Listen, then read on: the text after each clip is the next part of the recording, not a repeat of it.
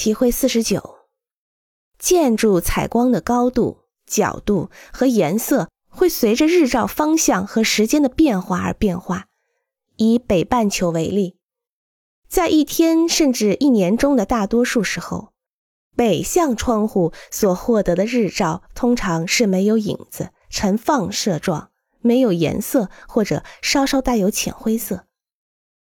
东向窗的日照在上午最为强烈。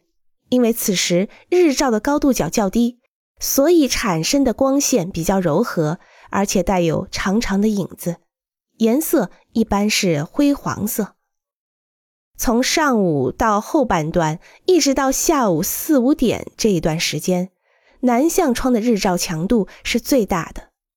此时光线的色泽明确清晰，并且带有长长的轮廓清晰的影子。从下午的后半段一直到傍晚时分这段时间，西向窗收获的日照量最大。此时光线的颜色是非常饱满的金黄色，它能够渗透到建筑的内部，有时甚至穿越整个建筑。